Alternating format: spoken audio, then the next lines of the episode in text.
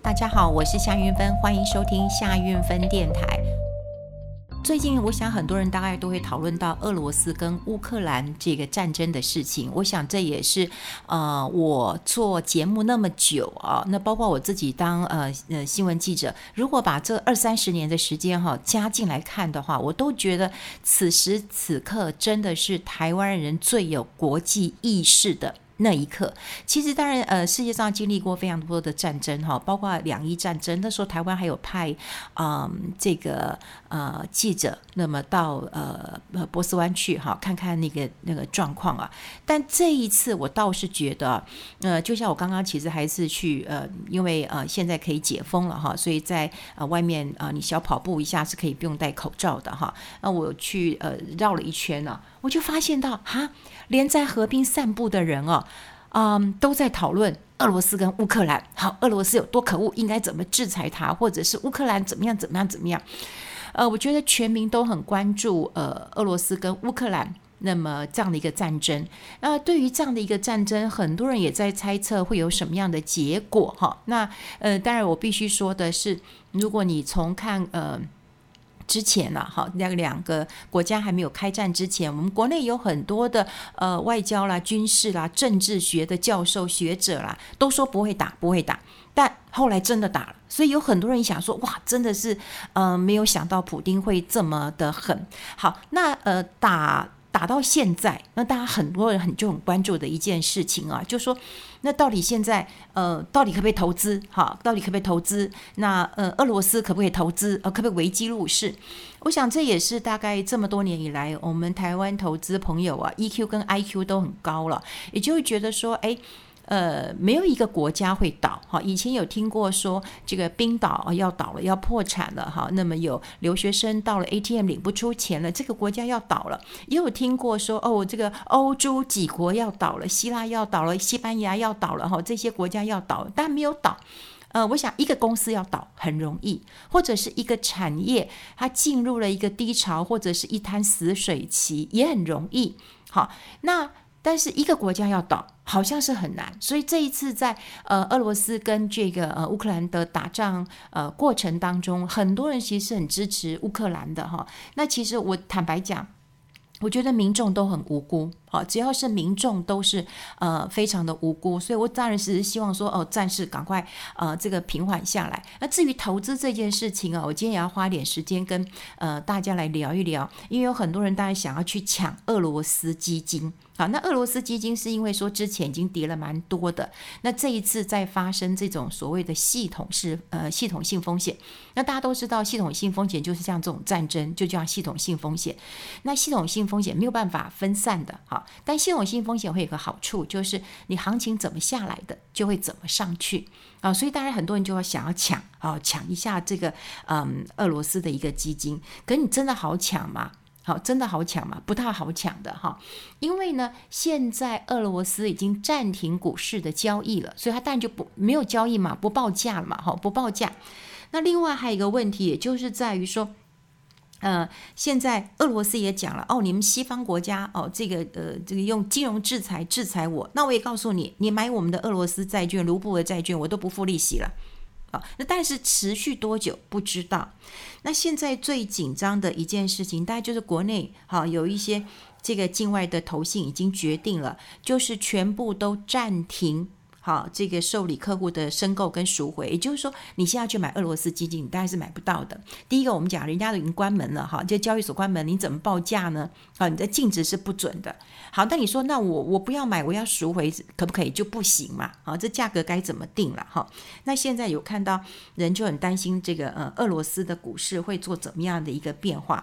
好，那你会觉得说，诶，我又没有俄罗斯的股票，好，那如果你没有俄罗斯的股票的话，那请你回顾一下。好，回顾一下，哎，你有没有新兴市场的股票？你有没有金砖四国的股票？哎，有没有？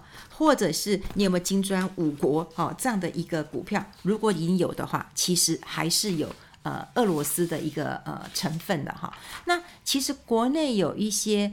呃，这个呃，跟俄罗斯相关的基金了哈，其实国内俄罗斯基金并不多哈，并不多。我查了一下，有摩根的俄罗斯基金、汇丰的环球俄罗斯基金、有百达的俄罗斯基金、发巴有俄罗斯基金。呃，野村有一个星星伞形的大俄罗斯基金，还有个瑞银的俄罗呃俄罗斯基金。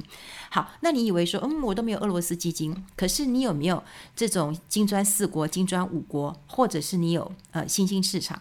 比方说哈，我们看到一个摩根新金砖五国的基金啊，俄罗斯的比重就二十二点四七趴。啊，所以你不要以为你没有，如果你有这一档，就会有。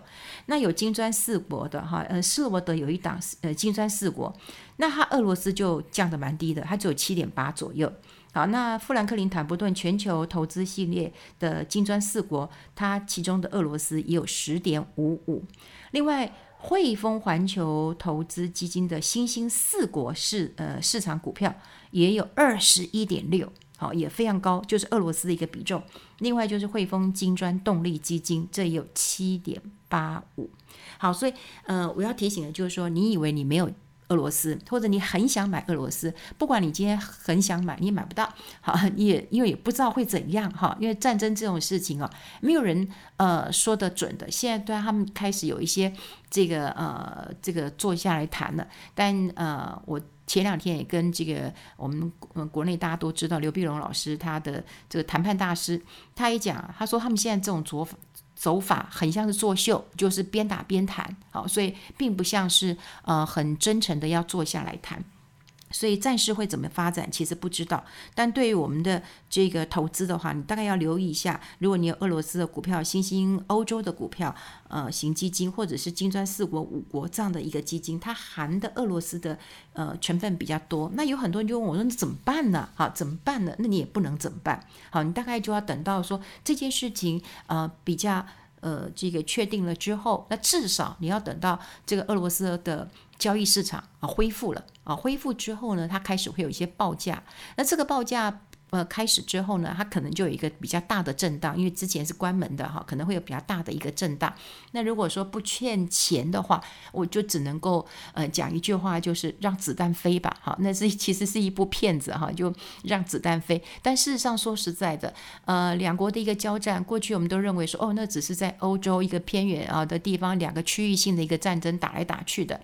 那呃，如果说现在呃事情已经越来越严重了，因为很多国家说，哎，我不能帮你，但是我可以给你呃银弹，我也可以给你武器，哈。那再这样打下去，呃，会有什么样的一个结果？我们不知道。那我刚刚讲过，就是这一次啊，为什么国人呢，对于嗯俄罗斯跟乌克兰的战争会这么的有感？当然，有一某种程度哈。其实是呃影射到台海的危机啊，有很多人认为说，嗯，看这就是呃普丁这个恶霸啊，这就欺负了这这这小国呃乌克兰。但说实在，我最近看一些。这个报道，因为每天做节目嘛，要看很多的报道，我觉得看的真的是，呃，心里还真的是蛮难过的。也就是，呃，乌克兰，呃，当时哈，当时说实在，我看到这一位谐星总统啊，哈，谐星总统啊，泽伦斯基，那时候我会觉得说，嗯，你会不会太不了解这个，呃，呃，政治啊，哈？那后来我才想到说，啊，原来。呃，你看哈，如果说你看一个大国跟一个小国，那么在吵架、在打仗，那当然没有人要帮助这个小国嘛，对不对？找死啊，对不对？那小国该怎么办呢？他要联络什么？他就要把事情越搞越大。所以当时我以为说，这个泽伦斯基他嗯没有幕僚，因为因为也有很多人说他的幕僚，呃，因为他是电视台出身的，所以他的幕僚可能就是电视台老板，所以真的不是呃军事或者是说呃国防外交这样的一个人才啦。但说实在的，呃，我我最近真的发现一件事情，我觉得他们还蛮像一个咖的。好，蛮像一个咖的。你说那个那个阿富汗那个总统，不是一下就跑了？可泽伦斯基并没有跑，好，并没有跑。我觉得某种程度他还像一个政治人物，至少他还坚守在他的岗位，然后努力在奋战当中。那我刚刚讲过了，他现在越搅越大。他虽然有很多人说疯了。你要加入北约都不可能，你怎么可能要加入欧盟？可是他每天就在讲说我要加入欧盟了哈，我现在已经递出申请书了。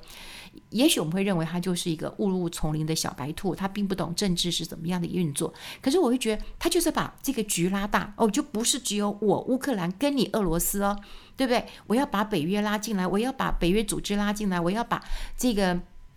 这个呃，欧盟都拉进来，我要加入，好、哦，不能让让你们这样这样这样欺骗呃，这个这个这个社会。你想想看哦，那个俄罗斯他们现在不是也在积极的在在在呃拿不下基辅，但是他现在就是全部好、战车也在推进了，所以我们刚刚讲过了，他就是嗯、边走然后边打。边谈，那到底是不是作秀？我们也不知道。可是你想想看哦，这泽伦斯基现在越看越像是一个政治人物，反而是有很多的政治人物还真像谐星嘞，哦，对不对？说之前说要帮忙哦，然后到最后说，哎，我祈祷一下，就到底谁才是真呃真正的真实人物？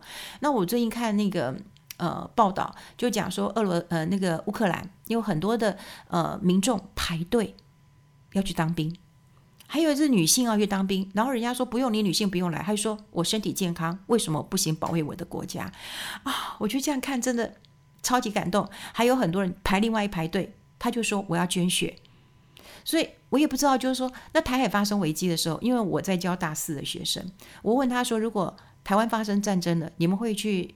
嗯，你们都年轻啊，因为他们都很年轻啊，二十二岁、二十一岁而已嘛。我说你们会去当兵吗？你们现在正值正壮年。他说不会，开老师开什么玩笑？我才不要去。我说那你怎么办？然后立刻投降。我干嘛去打仗啊？我干嘛为国捐躯啊？所以有时候我都会觉得说，嗯，那真的台湾打起来，那会是一个什么的？样貌了哈，那对于台湾会不会打起来？当然没有人知道，哈，没有人知道。当然，又现在有很多的呃军事啦，哈，这个这个外交的人员也讲说啊，这个习大大，呃，他虽然当这个呃习主席，他还要竞选这个呃党的主席哈，那呃这个一年之内其实不会对台湾有这种非分之想的啦哈。那也有人讲说，嗯，台湾只要能够呃撑上三天的话，美国援军就会来哈。那美国现在会不会伸出援手？哎，我想大家现在其实心知肚明的。那我觉得网络上最好玩的一件事情啊，嗯，网络上就在讲嘛，哈，就是说，哎，如果真的打起来的话，那是不是大家都要搬去新竹？好，要搬去新竹？为什么？因为竹科有台积电呐、那现在大家都知道，台积电有世界无敌的晶片啊。那有很多人讲，得晶片者得天下，也就是说，现在有晶片是多么嗯重要的一件事情了。那是不是如果说今天？啊，两岸好，台海发生什么危机的时候呢？这个呃，这个中共老共那边就一定不会打竹科，哈，毕竟呢，这个竹科这个台积电护国神山呐、啊，每个人都需要它的晶片呐、哈，所以呢，去住到新竹是安全的。有网友这样讲了啊，大家都不是军事专家，但有时候我们真的来想一想哈，当然你说啊，不要说那个子弹一颗下来，那台湾就这么小了哈，我们想说到了。呃，新竹真的安全吗？好，你想想看呢、现在中国跟美国的战争并没有好，并没有这个结束哦，并没有结束哦。那么这一次泽伦斯基为什么会惹怒了？哈，那个嗯，俄罗斯普丁为什么？也就是泽伦斯基其实是比较偏欧美的，因为每一个国家其实都会有一些政党，呃，就是偏向的一个取向。比方说，大家都知道，国民党就是比较偏，呃，这个。那，中国这边的，那民进党就比较偏美国这边的。我想这个你问三岁小孩，他大概都三岁小孩可能不知道啦。就是你大概问啊、一些青少年，可能都还呃知道的哈。所以你想想看，那泽伦斯基呢，他没有偏俄罗斯，他偏的是欧美，这也是引发普丁非常啊、呃、这个不爽的一点。那另外呢，也就是。普丁其实也看准了一点啊，当时他拿下克里米亚的时候，哎，你们西方也没有什么什么碎嘴呀，你们也没有什么动作啊，我拿克里米亚拿这么容易啊，这个普丁在接受访问的时候，他都会觉得，哎，那个拿克里米亚拿得蛮简单的，所以他这次要拿下乌克兰，他更是有恃无恐了。那我们讲到台湾，台湾你想想看哈，你到底是啊，我们现在看起来当然是偏美嘛，哈，好，那你觉得？呃，中国如果真的进攻台湾，他不会来打这个呃台积电，不会打新竹吗？也许不会。但各位，你有没有想过一点？我一直觉得很奇怪的一点，今天。呃，你会看到俄罗斯，他会把他自呃呃看看到乌克兰，乌克兰会还把他一个很重要通往基辅的一个一个大桥啊，不管它是历史啊或者什么，它是一个非常重要的一个桥炸掉。为什么要炸掉？他说我不要让俄罗斯的这个坦克车长驱直入，所以他把它炸掉。我们过去在看到战争的时候，你会看到有很多的油田把你炸掉啊，你说留着不好吗？这不都资源吗？为什么要炸掉？我就是不让你取得。好，现在我有一个比较大胆的一个嗯的这个想法。好，你说台积电就真的在新竹很安全吗？好，中国要打过来的时候，他就不打台积电吗？好，因为他有很多的晶片是要靠台积电的。好，要把台积电保护好，是真的吗？好，如果中国不炸，你想想看，美国人会不会来炸？如果你是美国人，炸不炸？炸。对不对？我得不到，你也别想得到，就把它炸了。所以你不要以为，哎哎哎哎，老美对我们很好。老美有一个 Intel，大家去看看财讯啊。财讯他做了一个，因为林宏呃那个那个那个宏达，我们老朋友了。他他跟我说，他今年一月有访问到张忠谋。好，那张忠谋先生不太接受采访的。我早我在很年轻的时候访问过他，他并不好访，但他要认得你就会很好访。那他退下来的时候，他今年一月份竟然还接受这个林宏达的一个访问。好，那那张忠谋先生他就讲过一一句话了，他说 Intel 一直在这个穷追猛打，虽然他认为 Intel 要要领先台积电是不可能的，啊，是不可能的，但 Intel 一直在追啊，一直在追啊，你今天美国。出钱出力就是要把 Intel 能够扶植啊，这个壮大好，能不能够这个跟跟跟这个台积电 PK？那当然，三星也在也在努力啊。那我们今天不谈韩国，不谈三星啊，我们就讲说，大家就这么单纯吗？就会认为说，今天台积电呃这么重要，那对全世界的晶片影响这么大，所以老共打的时候，他就会留手下留情，他不会来打呃这个位在新竹的。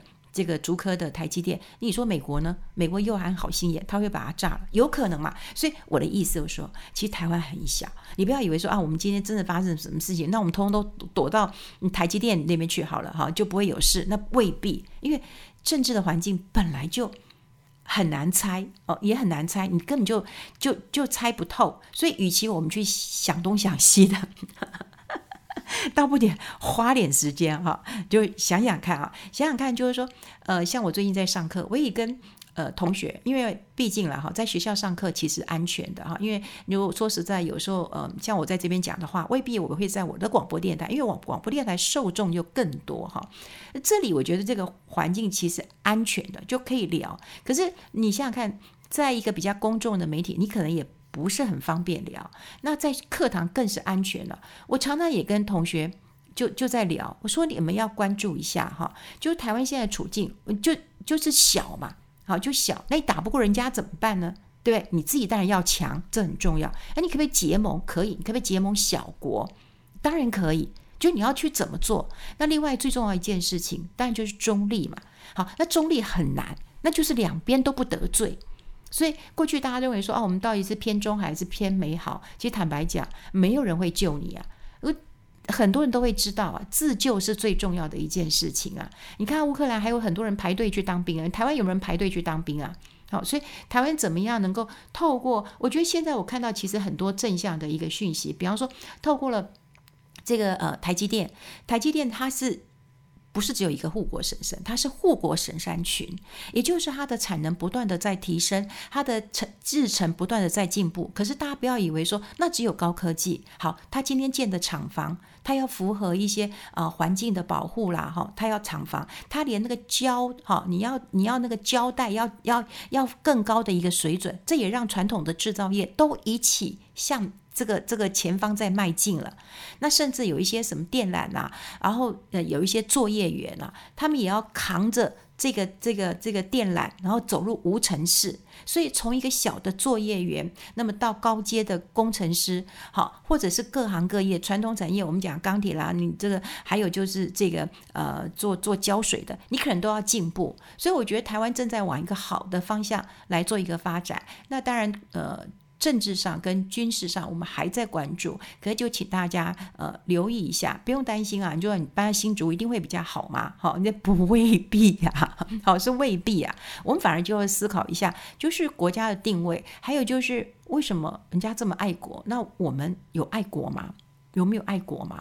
好，我们有爱国嘛？那另外就关注一下自己的投资啊，哈，就很多人跟我说我没有俄罗斯，我说哎，你有新兴市场？他说新兴市场有俄罗斯吗？我说有啊，哈，有啊。所以你会看到，呃，如果你有的话，那暂暂时你当然就不要看，你只要了解一下就好了。好，暂时还是希望，嗯，就是能够早日平息吧，因为我觉得对人民来讲，真的都是很伤害。嗯，这两天有看到很多的这个军人也是一样打电话回家报平安。